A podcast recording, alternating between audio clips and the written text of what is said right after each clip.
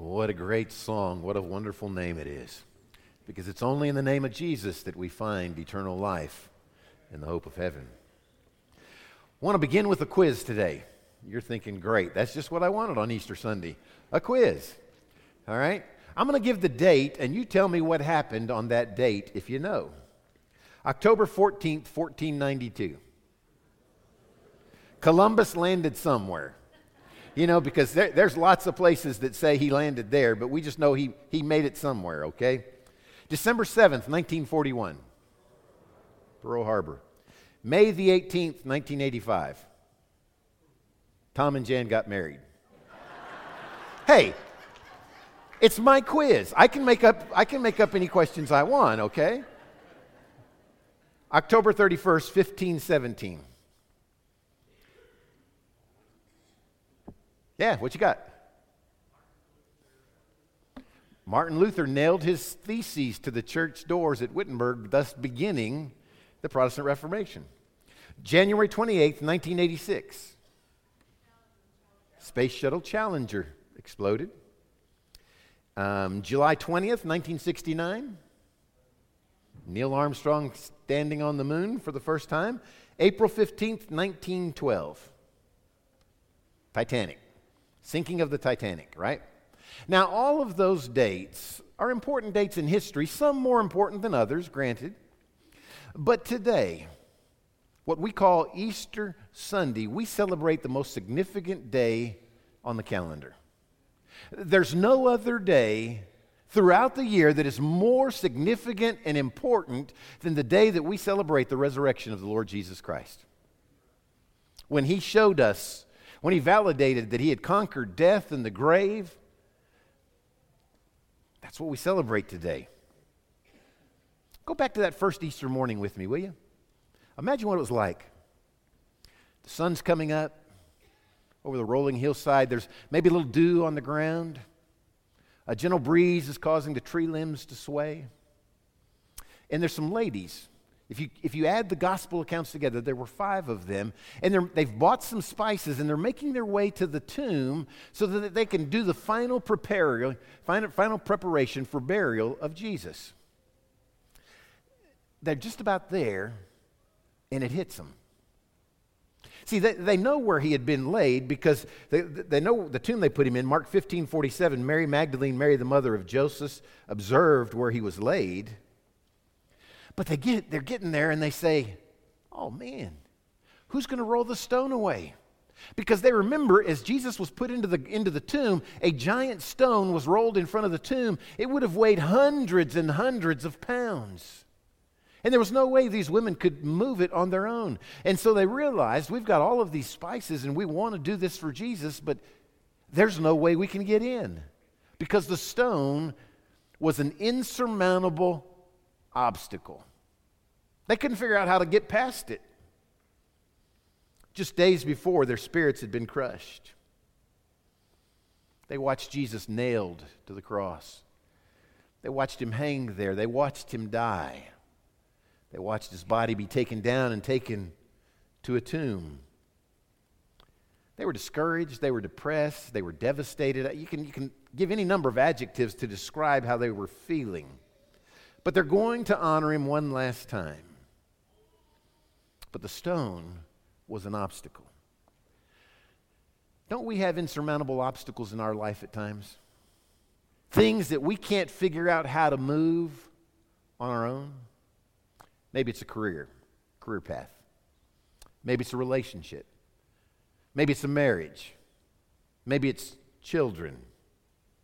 And you're saying, man, who's going to roll the stone away? debt, divorce, depression. Could go on and on. You have bills you can't pay, people that can't please,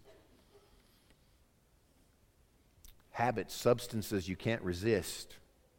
And the truth is, you've tried to move those obstacles on your own to no avail. You've tried to roll those stones away if you would, but you can't do it on your own. And you're crying out, man, who's going to move this stone for me? The title of today's sermon is Easter means hope for the hopeless. Today, if you would say there are things in your situation in life that cause you to be hopeless, I've got great news for you today. Easter brings hope to the hopeless. Take your Bibles and open them to Mark chapter 16. Mark chapter 16. We're going to read the first eight verses, and then we're going to talk about what that means to us. All right? As is our custom here at Eastwood, I'm going to ask you to stand to honor the reading of God's Word. Beginning in verse 1. Now, when the Sabbath was past, Mary Magdalene, Mary the mother of James, and Salome bought, bought spices that they might come and anoint him.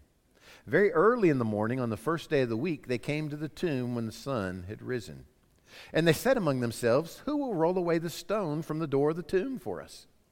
But when they looked up, they saw that the stone had been rolled away, for it was very large. And entering the tomb, they saw a young man clothed in a long white robe sitting on the right side, and they were alarmed. But he said to them, Do not be alarmed. You seek Jesus of Nazareth, who was crucified. He is risen. He is not here. See the place where they laid him. But go. Tell his disciples and Peter that he is going before you into Galilee. There you will see him, as he said to you. So they went out quickly and fled from the tomb, for they trembled and were amazed, and they said nothing to anyone, for they were afraid. God bless the reading of his word. Go ahead and be seated.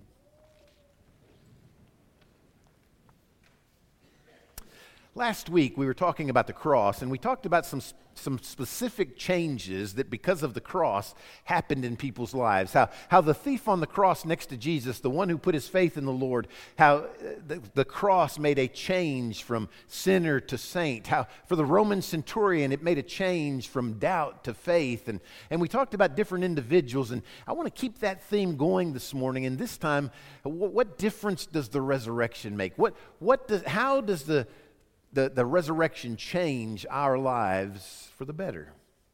First of all, Easter means hope for the forlorn. Hope for the forlorn. Hope for those who are, to say they were discouraged marrying those other women, that would be an understatement to say they were discouraged. I think there are stronger words. They were devastated, inconsolable, shattered. They had put their faith in Jesus. They believed that he was God come in the flesh, and, and, and then they watched him die. And they didn't understand. No doubt they had seen the dried blood on the cross when they took Jesus' body down, the, the blood on the ground. They had watched him carry his body away. Now they were disillusioned and disappointed. It's kind of, they weren't the only ones, though, that, that were that way. Luke 24 talks about two disciples, not of the 12, but two followers of Jesus on the road to Emmaus. And one says to the other one, We had hoped that he was the one. You know, anytime you speak of hope in a past tense, that's not a good thing. Anytime when you say we had hoped, but that's not a good thing. A soul without hope is kind of like a body without food. Man, it'll kill you. If you don't have some hope in your life, you will die a slow death. You ever had hopes and dreams crushed right in front of you? Like these ladies? Maybe, um, maybe you wanted to get married and you prayed that God would provide just the right person, and when that person came into your life, maybe you thought they were the right person, but they didn't. You, you had hope that maybe your marriage could be saved for the better, and, and yet it didn't happen. You, you had hope that you would have a child, only to watch that child grow up and become an adult prodigal, and your hope dashed. You hope to get out of debt. You hope to have a better job. You, you hope to be healed from a disease. On and on we could go. But when those dreams are unfulfilled, man, that can be devastating. When the things you hope for don't come true, it can be hard to handle. But when Mary and the women and the disciples see Jesus, everything changed. John 20 20 says the disciples were overjoyed when they saw the Lord.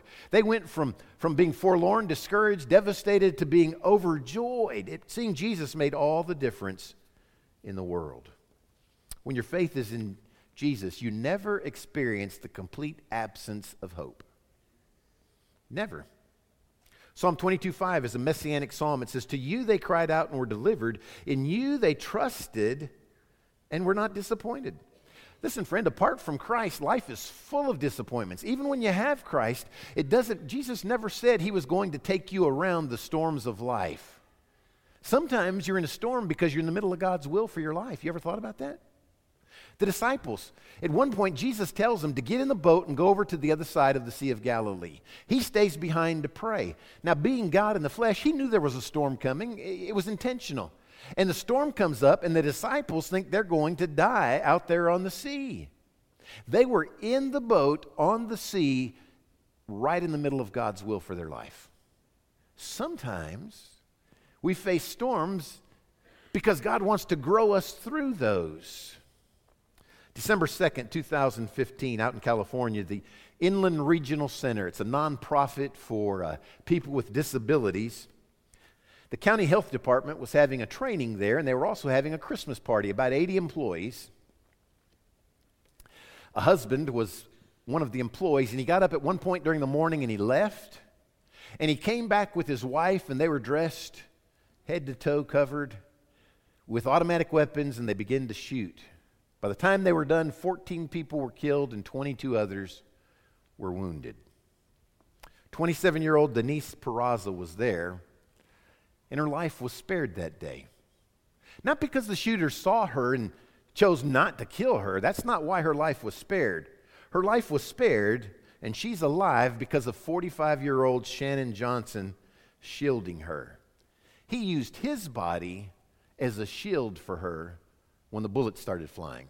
They were seated next to one another. I want you to hear her words.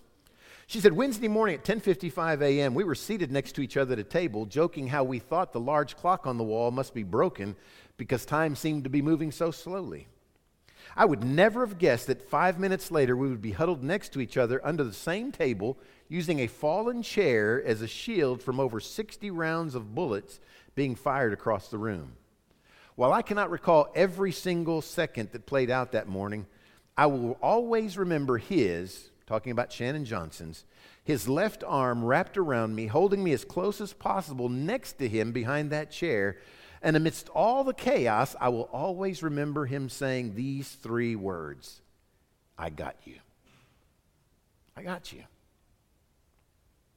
And he died that day from the gunfire, and she's alive because he had her.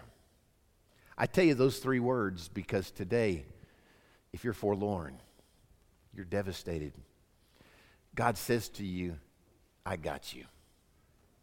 I got you. I'm your shield. I'm your protector. I'm your rock.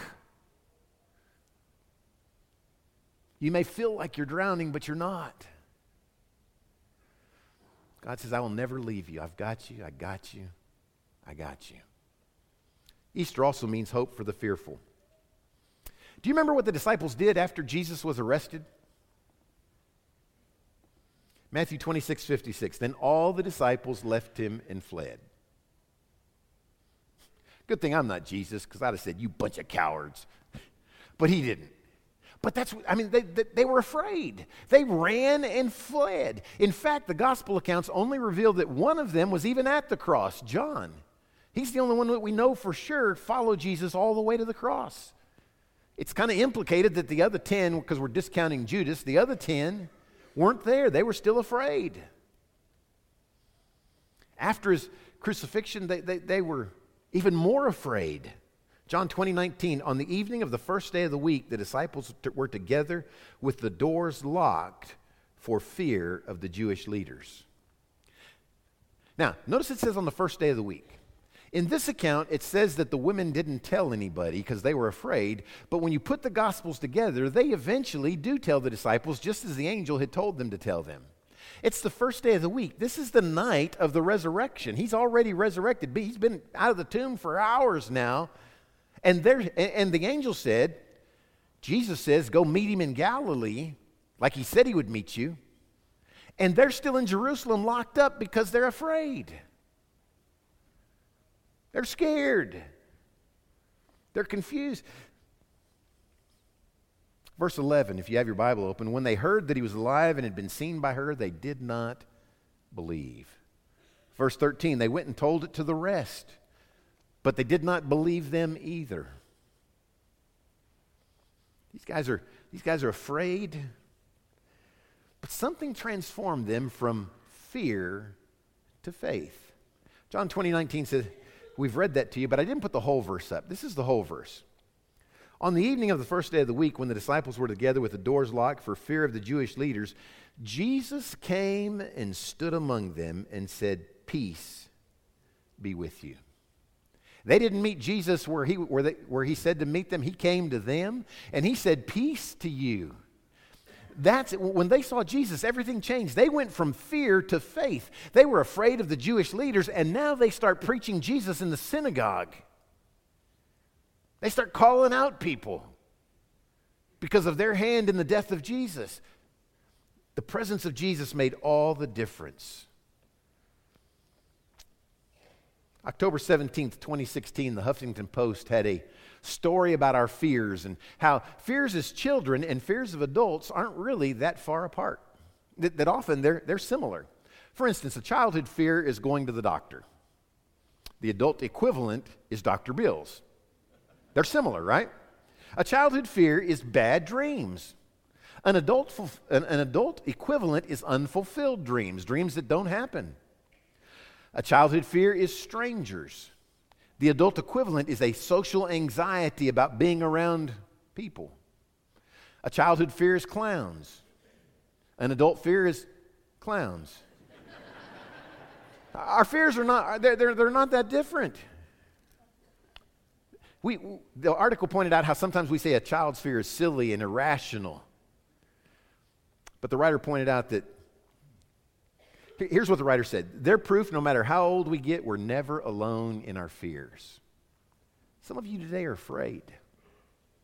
There's some uncertainty in your job, there's some uncertainty in your health, there's some uncertainty in your home, whatever it is, you're afraid today. The article said that the only thing that fights fear is hope. Hope. Whatever challenges we meet in life, whether it be cancer or Alzheimer's or teen pregnancy or floundering 401k or crime or a natural disaster. In the face of all of those things, we, any of those things, we can still say we have hope because Jesus has said, I will never leave you nor forsake you. Now, we lose in the English translation some of the meaning, some of the impact of what Jesus is saying there. Because when he says, I will never leave, the word there literally means to desert or abandon. Jesus says, I'm never going to desert you. I'm never going to abandon you. And the word forsake was a nautical term which meant to let sink, to drown. Jesus says, I'm not going to abandon you. I'm not going to let you sink. I've got you. You're going to be fine. We have hope because of Easter when we're afraid. We have hope when we're forlorn. Third, we have hope when we're faithless. Thomas, he missed that first appearance. The disciples were locked up in the upper room, and he wasn't there. We don't know where he was, but it's obvious from one of the Gospels that he shows up after the fact that Jesus has come and gone. Just a little sidebar I've always hated the fact it was Thomas. Why? Because we called him what? Doubting Thomas. Why couldn't it have been Philip or Andrew or somebody like that? Thomas. But I digress. Thomas wasn't there. And in John 20, here's what happens. He shows up. Now, Thomas, also known as Didymus, one of the twelve, was not with the disciples when Jesus came. So the other disciples told him, We have seen the Lord. But he said to them, Unless I see the nail marks in his hands, put my finger where the nails were, put my hand into his side, I will not believe. Thomas lacked faith. He was a skeptic, if you would. He said, I'm not going to believe it until I see it. And you know, he gets grief for being a skeptic. But you need to hear me. Skepticism, in and of itself, is not bad. If, if you're willing to follow the evidence where it leads you. Now, if you just if, if you say I'm a skeptic and you're not willing to follow the evidence, no, you just have unbelief. All right? There's a difference. But if you're a skeptic today, all I ask of you is follow the evidence, see where it leads you. Lee Strobel uh, was an investigative editor for the Chicago Tribune, dealt most, mostly with legal stuff. He was an avowed atheist, didn't believe in God. But his wife got saved. And he watched as things changed in her life. And, and he, he seemed that he saw that their lives were kind of on two different paths, and he felt like he was losing her.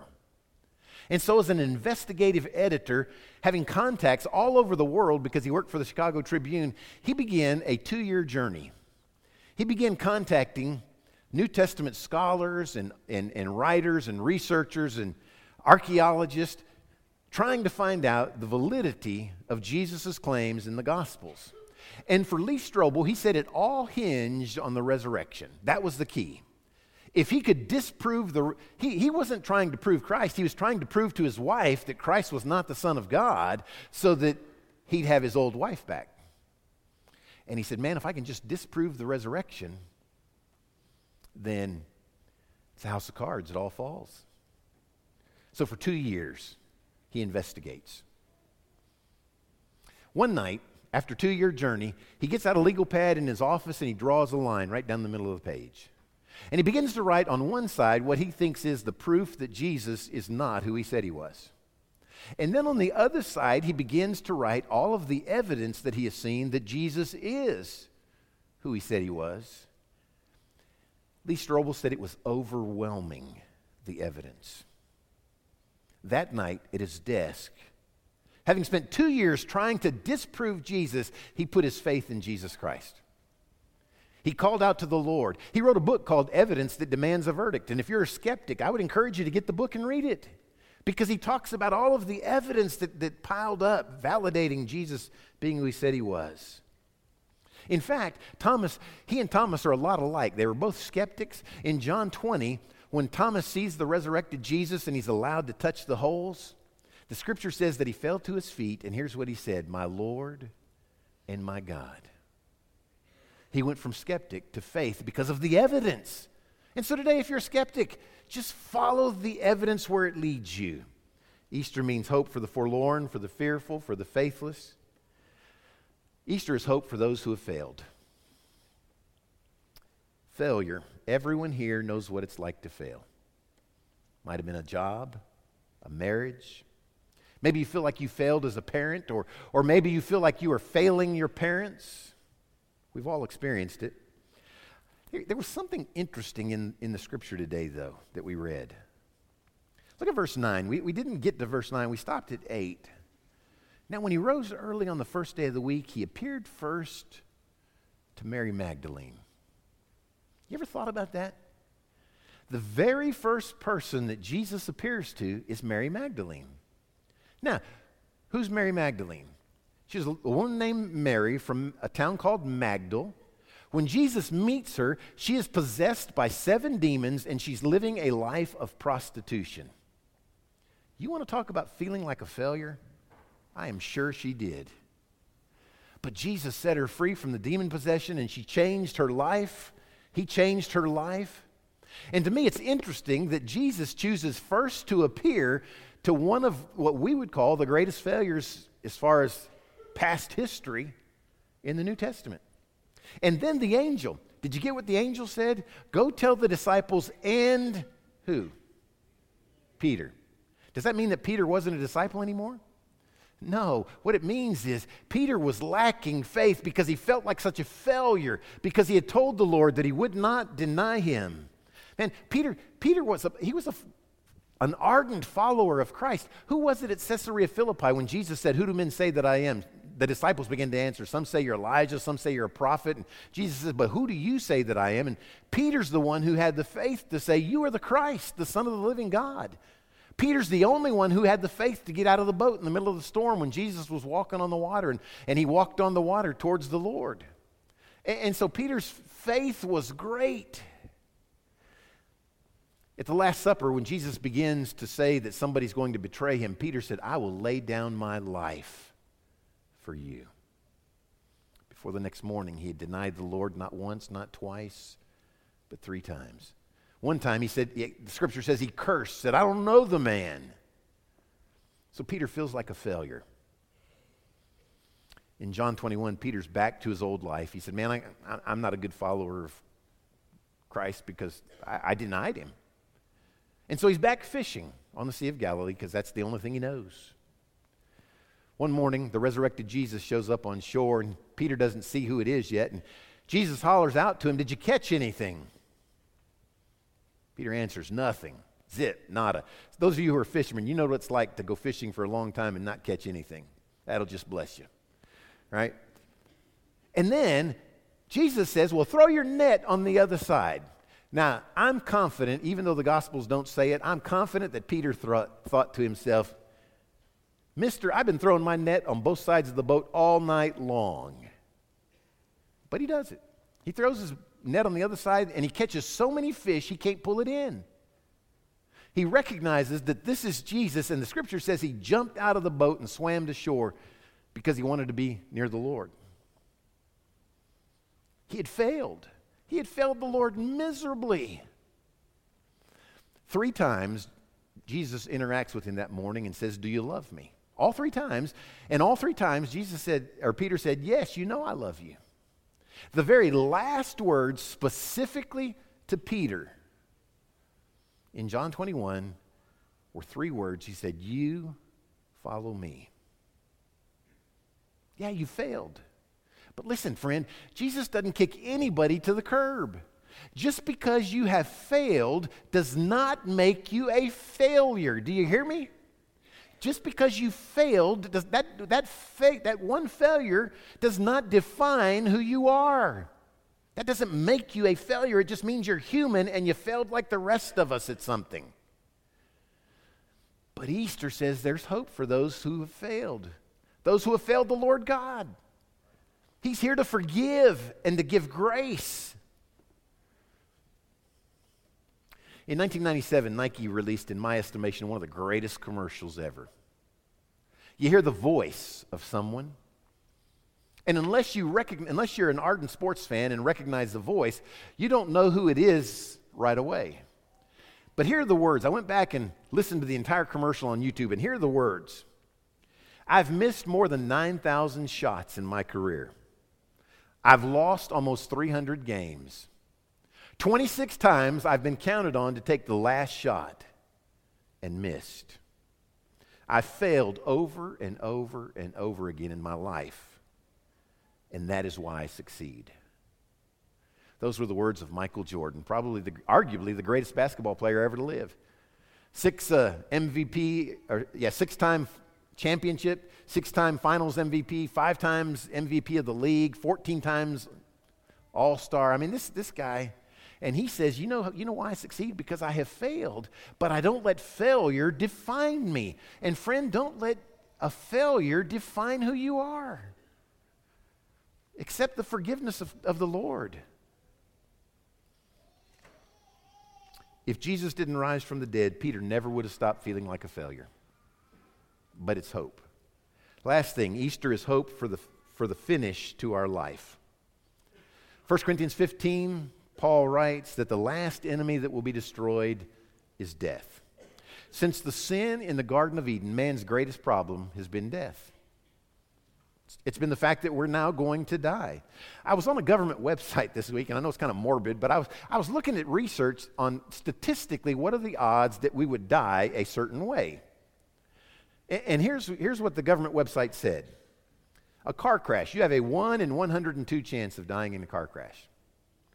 As a pedestrian, 1 in 561. I, am guessing that's still a car crash, it's just uh, you, you get hit by the car. Choking, 1 in 3,138. Lightning, 1 in 114,195. Being killed in a dog attack, 1 in 132,614. And as I thought about all of those statistics, I thought, but here's the real thing. Here's the odds of dying one in one. I mean, it, it, doesn't matter how we die, we're all going to die. For centuries, for centuries, death had a 100% success rate. But Jesus changed it all. When he came out of the tomb alive, death no longer could claim a 100% success rate. And so he promises by his resurrection that we have hope in how we can finish our life.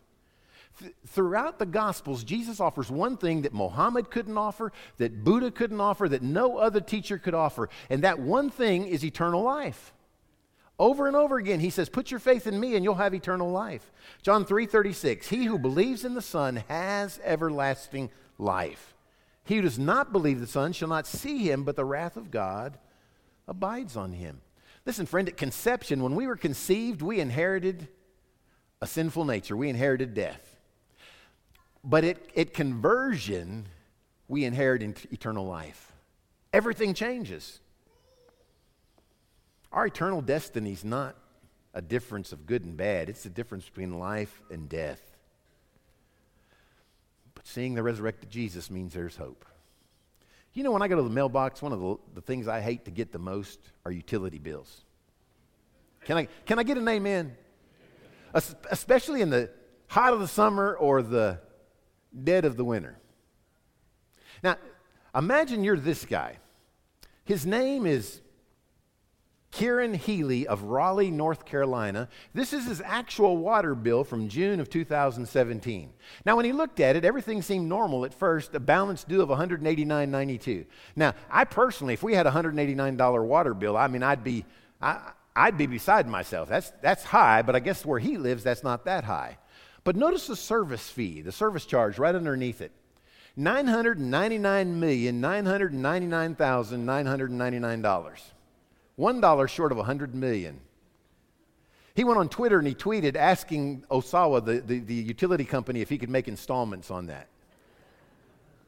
He knew that it wasn't right, and, and, and, the company said it was a software glitch from the people who send out the bill.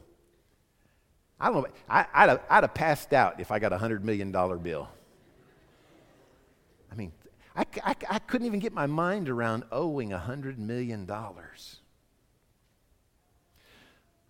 But in light of the debt that Jesus paid for us, that pales in comparison.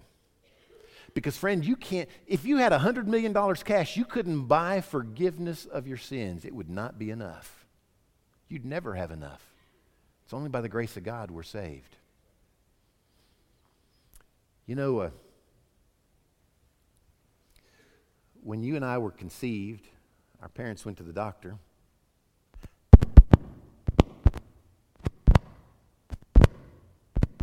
They heard the heart. Except it was a lot faster then. We're born, we go through preschool,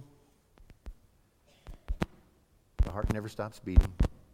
We go to kindergarten, our moms cry because they have to drop us off, but we're fine.